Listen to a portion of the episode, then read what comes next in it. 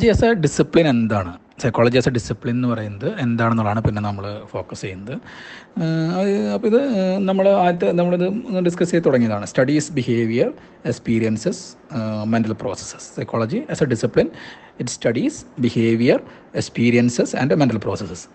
അതിലൂടെ ഇത് നമ്മൾ സൈക്കോളജി ട്രൈ ട്രൈ ചെയ്യുന്നത് understand and explain how mind works. നമ്മുടെ മനസ്സ് അല്ലെങ്കിൽ നമ്മളുടെ ബിഹേവിയർ എങ്ങനെ വർക്ക് ചെയ്യുന്നുള്ളത് മനസ്സിലാക്കാനും അത് എക്സ്പ്ലെയിൻ ചെയ്യാനും അണ്ടർസ്റ്റാൻഡ് ചെയ്യാനും എക്സ്പ്ലെയിൻ ചെയ്യാനൊക്കെയാണ് സൈക്കോളജി ശ്രമിക്കുന്നത്. അത് എങ്ങനെയാണ് ഡിഫറൻ്റ് ആയുള്ള മെൻ്റൽ പ്രോസസ്സുകൾ result in different types of behaviours. Okay, different mental how mental different mental processes different in result in different types of behaviour എന്ന് ഒക്കെ മനസ്സിലാക്കാനാണ് സൈക്കോളജി ഒരു ഡിസിപ്ലിൻ എന്നുള്ള രീതിയിൽ അത് ട്രൈ ചെയ്യുന്നത്. അതിൽ നമ്മൾ പലപ്പോഴും ഒരു സാധാരണക്കാരുടെ ഒരു കോണ്ടെക്സ്റ്റിൽ നോക്കുകയാണെങ്കിൽ മറ്റുള്ളവരെ കുറിച്ച് നമ്മൾ ജഡ്ജ് ചെയ്യാറുണ്ട്. എല്ലാവരെ കുറിച്ച് നമ്മൾ പരസ്പരം ജഡ്ജ്മെൻറ്റ് നടത്താറുണ്ട്. അതാണ് ഒരു ഹ്യൂമൻ ബിഹേവിയറിൻ്റെ ഒരു പ്രധാനപ്പെട്ടൊരു സവിശേഷത. പക്ഷെ അങ്ങനെ ജഡ്ജ് ചെയ്യുമ്പോൾ നമ്മൾ പലപ്പോഴും മറ്റുള്ളവരെ സാധാരണക്കാരെന്നുള്ള രീതിയിൽ നമ്മൾ മറ്റുള്ളവരെ മനസ്സിലാക്കുന്നത് ഒരു അത് അവർ ഓൺ പോയിൻ്റ് ഓഫ് വ്യൂവിലാണ്, നമ്മളുടെ പോയിൻ്റ് ഓഫ് വ്യൂവിലാണ് നമ്മൾ മറ്റുള്ളവരെ മനസ്സിലാക്കാൻ ശ്രമിക്കുന്നത്.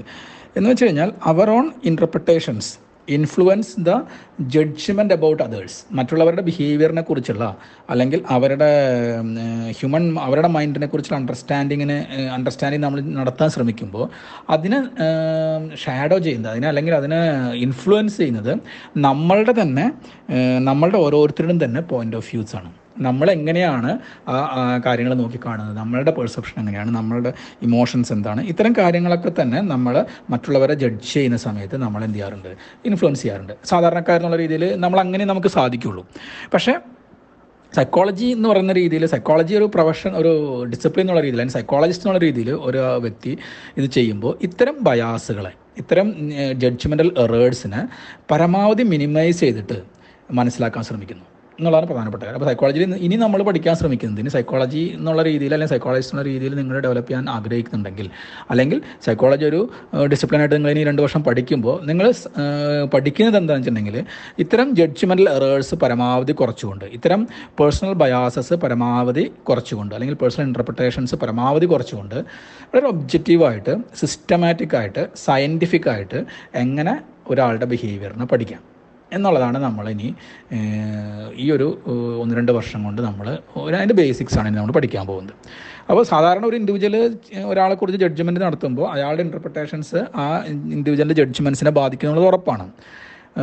അതിൻ്റെ ബേസിൽ ഒരാൾക്ക് ജഡ്ജ് ചെയ്യാൻ പറ്റുള്ളൂ. പക്ഷേ സൈക്കോളജിസ്റ്റ് എന്നുള്ള രീതിയിൽ സൈക്കോളജിസ്റ്റായിട്ട് ഒരാൾ മാറുന്നുണ്ടെങ്കിൽ സൈക്കോളജി ഒരാൾ പഠിക്കുമ്പോൾ അയാൾക്കുള്ള അപ്പർ ഹാൻഡ് എന്ന് പറഞ്ഞു കഴിഞ്ഞാൽ മറ്റ് വ്യക്തികളുടെ അല്ലെങ്കിൽ നമ്മളുടെ തന്നെ ബിഹേവിയേഴ്സിന് വളരെ ഒബ്ജക്റ്റീവായിട്ട് സയൻറ്റിഫിക്കായിട്ട് നമുക്കതിനെ അനലൈസ് ചെയ്യാൻ സാധിക്കുന്നു. ഇതാണ് സൈക്കോളജിസ്റ്റ് ചെയ്യുന്ന ഒരു പ്രധാനപ്പെട്ട പ്രവൃത്തി അല്ലെങ്കിൽ സൈക്കോളജിസ്റ്റിൻ്റെ പ്രധാനപ്പെട്ട ഒരു മറ്റ് ജഡ്ജ്മെൻറ്റിൽ ഒക്കെ ചെയ്യുന്ന പ്രധാനപ്പെട്ട ഒരു കാര്യം ഇതാണ്. ഈ ഒരു രീതിയിലാണ് നമ്മളിനി മനസ്സിലാക്കേണ്ടത് മറ്റുള്ളവർ. അപ്പോൾ ഇങ്ങനെ വളരെ പക്ഷേ പ്യുവർലി സയൻറ്റിഫിക് ആയിട്ട് മാറുമ്പോൾ അവിടെ ഒരു ചില പ്രശ്നങ്ങളുണ്ട്. അവിടെ പേഴ്സണൽ ആയിട്ടുള്ള ചില സബ്ജക്റ്റീവ് എക്സ്പീരിയൻസസിൻ്റെ പ്രാധാന്യം കുറയും. അപ്പോൾ മിക്കവാറും സൈക്കോളജിയിൽ ഈ ഒബ്ജക്റ്റിവിറ്റിക്ക് പ്രാധാന്യം വരുന്നുണ്ട്, സയൻറ്റിഫിക്കായിട്ട് തന്നെ കണക്കാക്കാൻ ശ്രമിക്കുന്നുണ്ട്. പക്ഷെ എന്നാലും ചില സൈക്കോളജിസ്റ്റുകൾ ബിഹേവിയറിനെ try to explain in the point point of view of the experiencing person. ആരാണോ ബിഹേവിയർ എക്സ്പീരിയൻസ് ചെയ്യുന്നത് അയാളുടെ പോയിൻ്റ് ഓഫ് വ്യൂവിൽ അയാളുടെ ഷൂല് കയറി നിന്നുകൊണ്ട് മനസ്സിലാക്കാമെന്ന് പറയും. അതായത് അയാളുടെ എമ്പതറ്റിക്കായിട്ട് അയാളുടെ എമ്പതറ്റിക് അണ്ടർസ്റ്റാൻഡിങ് അയാളുടെ പോയിൻ്റ് ഓഫ് വ്യൂവിൽ കാര്യങ്ങൾ എക്സ്പ്ലെയിൻ ചെയ്യാനുള്ള ശ്രമം ആണ് നടത്തേണ്ടതെന്ന് പറയുന്ന സൈക്കോളജിസ്റ്റുകളുടെ ചില അഭിപ്രായങ്ങളുണ്ട്. അപ്പോൾ രണ്ടും ചേർത്ത് വെച്ചുള്ളൊരു കാര്യത്തിലേക്ക് നമുക്ക് പോകേണ്ടത് വളരെ പ്യുവറായിട്ട് സയൻറ്റിഫിക്കായിട്ട് ഒബ്ജക്റ്റീവായിട്ട് എക്സ്പീരിയൻസ് ബിഹേവിയറുകളെ അനലൈസ് ചെയ്യാൻ ശ്രമിക്കുന്നു എന്നുള്ളതാണ് സൈക്കോളജിസ്റ്റിൻ്റെ പ്രധാനപ്പെട്ട റോള്. ഒപ്പം തന്നെ എന്ത് ചെയ്യുന്നുണ്ട്, മറ്റു ചില ആൾക്കാർ ഫോക്കസ് ചെയ്യുന്നത് എക്സ്പീരിയൻസ് ചെയ്യുന്ന ആരുടെ ബിഹേവിയറാണ് ആരാണ് ബിഹേവിയർ എക്സ്പീരിയൻസ് ചെയ്യുന്നത് അയാളുടെ പോയിൻ്റ് ഓഫ് വ്യൂവിൽ ബിഹേവിയറിനെ മനസ്സിലാക്കലാണ് പ്രധാനപ്പെട്ടത്. അപ്പോൾ എങ്ങനെയാണെങ്കിൽ അയാൾക്ക് ചില സബ്ജക്റ്റീവായുള്ള ഓരോ എക്സ്പീരിയൻസ് നമ്മളുടെ എക്സ്പീരിയൻസ് അല്ല എനിക്കുള്ള എക്സ്പീരിയൻസ് അല്ല മറ്റുള്ള ഒരാൾക്കുള്ള എക്സ്പീരിയൻസ്. അപ്പോൾ this subjectivity is necessary in the understanding of human experience. അപ്പോൾ ആ സബ്ജക്റ്റിവിറ്റി കൂടി മനസ്സിലാക്കിക്കൊണ്ട് വേണം. പക്ഷേ അപ്പോഴും എൻ്റെ സബ്ജക്റ്റിവിറ്റി അല്ല എൻ്റെ ഇൻ്റർപ്രിട്ടേഷൻ തീരുമാനം, ഞാൻ സൈക്കോളജിസ്റ്റാണ്, എൻ്റെ സബ്ജക്റ്റീവായുള്ള പെർസെപ്ഷൻസ് എൻ്റെ ഇൻ്റർപ്രിട്ടേഷനെ തീരുമാനം ഇൻഫ്ലുവൻസ് ചെയ്യാൻ പാടില്ല. അതാണ് ആദ്യം നമ്മൾ സാധാരണക്കാർ ഇൻ്റർപ്രിട്ടേഷനിൽ വരുന്നത്. പക്ഷേ സൈക്കോളജിസ്റ്റ് എന്നുള്ള രീതിയിൽ ഇൻ്റർപ്രിട്ട് ചെയ്യുമ്പോൾ പരമാവധി സൈക്കോ സയൻറ്റിഫിക്കായിട്ട് ഒബ്ജക്റ്റീവായിട്ട് അനാലിസിസ് നടത്തുകയും ഒപ്പം ആ എക്സ്പീരിയൻസ് ചെയ്യുന്ന പേഴ്സണിൻ്റെ സബ്ജക്റ്റിവിറ്റി അല്ലെങ്കിൽ എക്സ്പീരിയൻസ് അയാളുടെ പോയിൻ്റ് ഓഫ് വ്യൂവിൽ കൂടി അതിനെ മനസ്സിലാക്കി ഇൻ്റർപ്രട്ടേഷൻ മനസ്സിലാക്കിക്കൊണ്ടുള്ള ഇൻ്റർപ്രട്ടേഷനിലേക്കാണ് സൈക്കോളജിസ്റ്റുകൾ ഇപ്പോൾ ഫോക്കസ് ചെയ്യുന്നത്. ഇന്ത്യൻ ട്രഡീഷനിൽ നോക്കുകയാണെങ്കിൽ ഇന്ത്യൻ ട്രഡീഷനിൽ ഇതിന് നല്ലൊരു പ്രാധാന്യം കൊടുക്കുന്നുണ്ട്. അതായത് സെൽഫ് റിഫ്ലക്ഷനും മനന മനനം ചെയ്യാന്നൊക്കെ പറയുന്നത് നമ്മളുടെ തന്നെ ഇതിന് എടുത്ത് ആലോചിച്ച് നോക്കുന്നതിനാണ് സെൽഫ് റിഫ്ലക്റ്റ് ചെയ്യാം.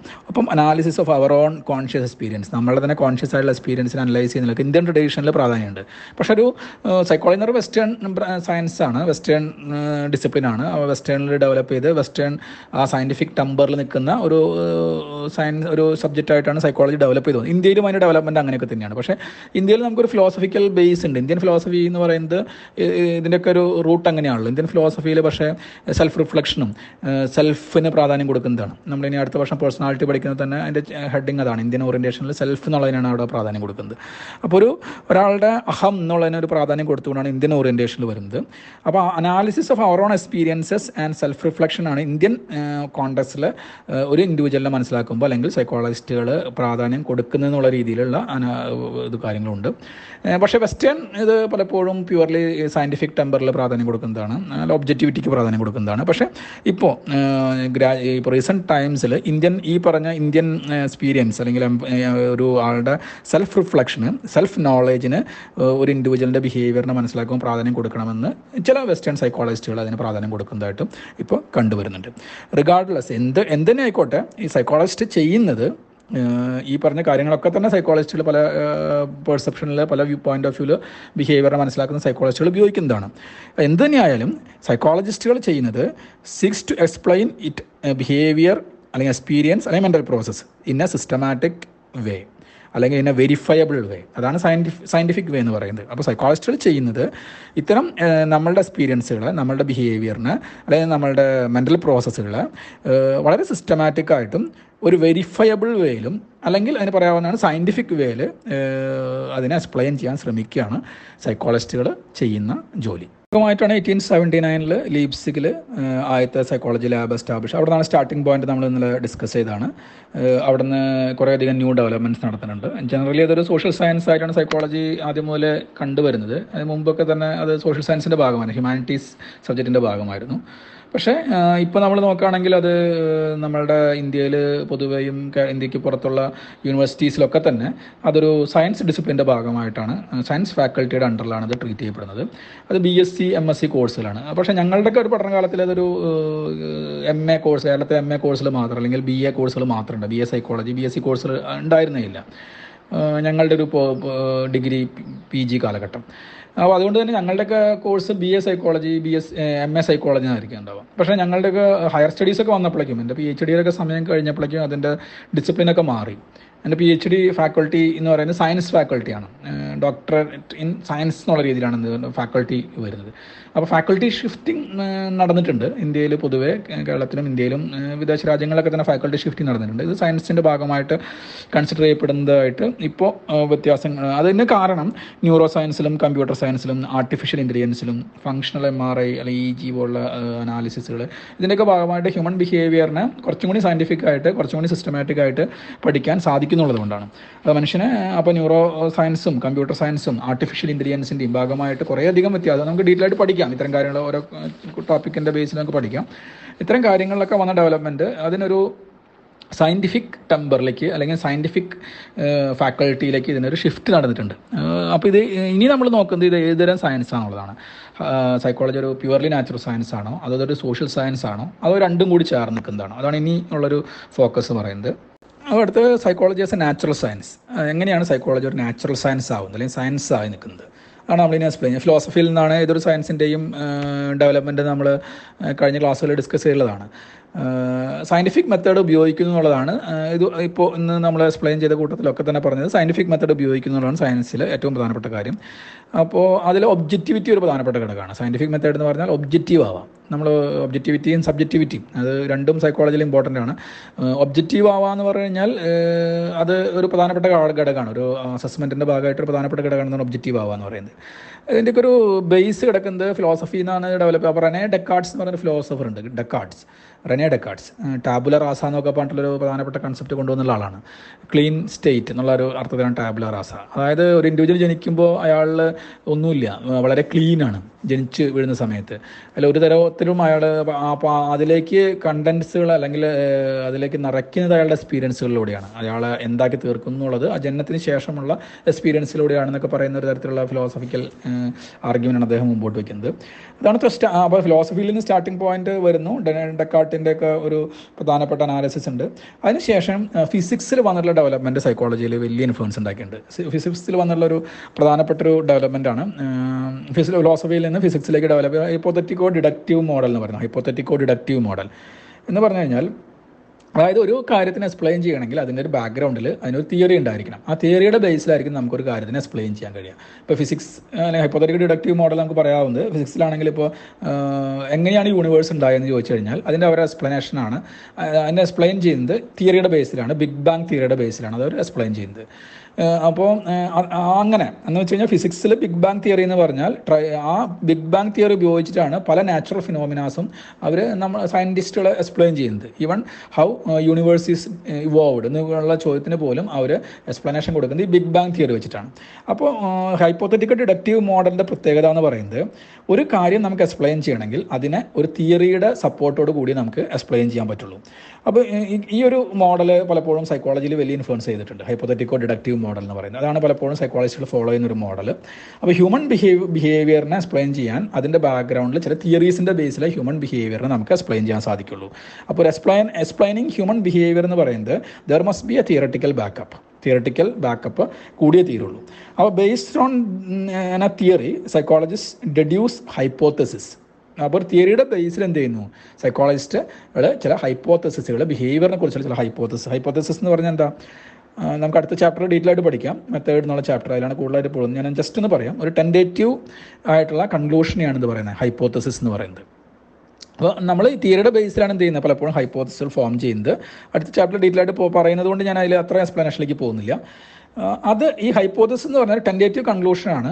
പഠിക്കുന്നതിന് മുമ്പ് അതിന് എന്ത് ചെയ്യുന്നു സയൻറ്റിസ്റ്റുകൾ അതിനെ ടെസ്റ്റ് ചെയ്യുന്നു. ഓക്കെ, വെദർ ഈ ഹൈപ്പോത്തസിസ് ട്രൂ ആണ്. നമുക്കൊരു ജനറൽ ഒരു ഹൈപ്പോത്തസിസ് പറയാം. അതായത് ഇപ്പോൾ ഇപ്പോൾ മാർസ് മാർസിൽ നമുക്ക് ഇതിൽ നിന്നൊക്കെ വ്യത്യസ്തമായിട്ട് മാർസിൽ ജീവനുണ്ട് എന്നുള്ളതാണ് എൻ്റെ ഹൈപ്പോത്തസിസ്. അതിൻ്റെ തിയററ്റിക്കൽ ബാക്കപ്പ് ഉണ്ടായിരിക്കും. അപ്പോൾ ഇതിൻ്റെ ബേസിൽ അത് ടെസ്റ്റ് ചെയ്ത് നോക്കണമെങ്കിൽ അതിൻ്റെ ടെസ്റ്റ് ചെയ്ത് നോക്കണമെങ്കിൽ സയൻറ്റിഫിക് മെത്തേഡ്സ് ഉപയോഗിച്ച് തന്നെ ടെസ്റ്റ് ചെയ്ത് നോക്കാം. അതിൻ്റെ ബേസിൽ എനിക്ക് എന്ത് ചെയ്യാം, ഉത്തരം രണ്ട് തരത്തിൽ വരാം. ജീവനുണ്ടെന്ന് സ്ഥാപിക്കാം, ജീവനില്ലാന്ന് സ്ഥാപിക്കാം. അപ്പോൾ അതിൻ്റെ ബേസിൽ എൻ്റെ ഹൈപ്പോത്തസിസ് സയൻറ്റിഫിക് ഇൻവെസ്റ്റിഗേഷൻ്റെ ഭാഗമായിട്ട് എനിക്കെന്ത് ചെയ്യാം, ഒന്നില്ലെങ്കിൽ റിജക്റ്റ് ചെയ്യാം അല്ലെങ്കിൽ ആക്സെപ്റ്റ് ചെയ്യാം. അപ്പോൾ ഇതിൻ്റെ ഭാഗമായിട്ട് ഇത്തരം പഠനങ്ങൾ നടക്കുന്ന സമയത്ത് പുതിയ പുതിയ കാര്യങ്ങളിലേക്ക് എന്ത് ചെയ്യും, ലീഡ് ചെയ്യും. ഹൈപ്പോത്തസിസ് നമ്മളൊരു ഹൈപ്പോത്തസിസ് ഫോം ചെയ്യുന്നു, ഒരു കൺക്ലൂ ടെൻറ്റേറ്റീവായുള്ളൊരു കൺക്ലൂഷൻ ഫോം ചെയ്യുന്നു, അത് വെരിഫൈ ചെയ്ത് നോക്കുന്നു സയൻറ്റിഫിക് പ്രൊസീജിയർ ഉപയോഗിച്ചുകൊണ്ട്. അതിൻ്റെ ഭാഗമായിട്ട് ഒന്നില്ലെങ്കിൽ നമ്മൾ ആക്സെപ്റ്റ് ചെയ്യുന്നു അല്ലെങ്കിൽ റിജക്റ്റ് ചെയ്യുന്നു, അല്ലെങ്കിൽ പുതിയ ഡയറക്ഷനിലേക്ക് പോയിട്ടുള്ള പോയിട്ട് പുതിയ പുതിയ കാര്യങ്ങൾ നമ്മൾ കണ്ടത് ന്യൂ ഡയറക്ഷൻസ് ന്യൂ എവിഡൻസസ് വരുന്നതനുസരിച്ച് നമ്മൾ പുതിയ പുതിയ തിയറി ബിൽഡിങ്ങിലേക്ക് പോകുന്നു. ഈ ഒരു ഹൈപ്പോത്തറ്റിക്കോ ഡിഡക്റ്റീവ് മോഡലാണ് സൈക്കോളജിസ്റ്റുകൾ പൊതുവെ ഫോളോ ചെയ്യുന്നത്. ഇതിൻ്റെ ഭാഗമായിട്ട് കുറേയധികം തിയറീസ് സൈക്കോളജിസ്റ്റുകൾ ഡെവലപ്പ് ചെയ്തിട്ടുണ്ട്. സൈക്കോളജിയിൽ ലേണിംഗിൻ്റെ തിയറീസ് ഡെവലപ്പ് ചെയ്തിട്ടുണ്ട്, മെമ്മറിയുടെ തിയറീസ്, ഓർമ്മ, അറ്റൻഷൻ, നമ്മുടെ ശ്രദ്ധയെക്കുറിച്ചുള്ള തിയറീസ് ഡെവലപ്പ് ചെയ്തിട്ടുണ്ട്, നമ്മുടെ പെർസെപ്ഷൻ, നമ്മുടെ അണ്ടർസ്റ്റാൻഡിങ്, ഇപ്പോൾ കാര്യങ്ങൾ മനസ്സിലാക്കുന്നതിനെ കുറിച്ചുള്ള തിയറീസ് ഡെവലപ്പ് ചെയ്തിട്ടുണ്ട്, മോട്ടിവേഷനെ കുറിച്ചുള്ള തിയറീസ് ഡെവലപ്പ് ചെയ്തിട്ടുണ്ട്, ഇമോഷൻസിനെ കുറിച്ചുള്ള തിയറീസ് ഡെവലപ്പ് ചെയ്തിട്ടുണ്ട്. ഇത്തരം കാര്യങ്ങളെക്കുറിച്ചാണ് നമ്മളിനി വരുന്ന ചാപ്റ്ററുകളിൽ പഠിക്കാൻ പോകുന്നത്. എങ്ങനെയാണ് ഹൈപ്പോത്തറ്റിക്കോ ഡിഡക്റ്റീവ് മോഡൽ വർക്ക് ചെയ്യുന്നത്, അല്ലെങ്കിൽ എങ്ങനെയാണ് നമ്മൾ ഇൻവെസ്റ്റിഗേറ്റ് ചെയ്യുന്നത്, അതാണ് അടുത്ത ചാപ്റ്ററിൽ നമ്മൾ പഠിക്കാം. പിന്നെ ഓരോ ചാപ്റ്ററുകളിലായിട്ട് ഈ പറഞ്ഞ ഓരോ തിയറീസിനെ കുറിച്ച് നമ്മളിനി ഡീറ്റെയിൽ ആയിട്ട് പഠിക്കും. നിങ്ങളിനി ചാപ്റ്ററിൻ്റെ ഹെഡിങ്ങൾ ഞാൻ അയച്ചതുണ്ടോ നോക്കിക്കഴിഞ്ഞാൽ അറിയാം. ഓരോ ചാപ്റ്ററിൻ്റെ പേരുകൾ, ഇതിലൊക്കെ പറഞ്ഞ കാര്യങ്ങൾ അതിൻ്റെ ചാപ്റ്ററിൻ്റെ ഹെഡായിട്ട് നമുക്ക് കാണാം. അപ്പോൾ ഇനി വരുന്ന ഓരോ ചാപ്റ്ററിൻ്റെ ഭാഗമായിട്ട് സൈക്കോളജിയിൽ വ്യത്യസ്തമായിട്ട് ഇതേപോലെ ഹൈപ്പോത്തറ്റിക്കോ ഡിഡക്റ്റീവ് മോഡലിൻ്റെ ഭാഗമായിട്ട് ഡെവലപ്പ് ചെയ്യപ്പെട്ടുള്ള ഓരോ തിയറീസാണ് നമ്മളിനി ഡിസ്കസ് ചെയ്യാൻ പോകുന്നത്.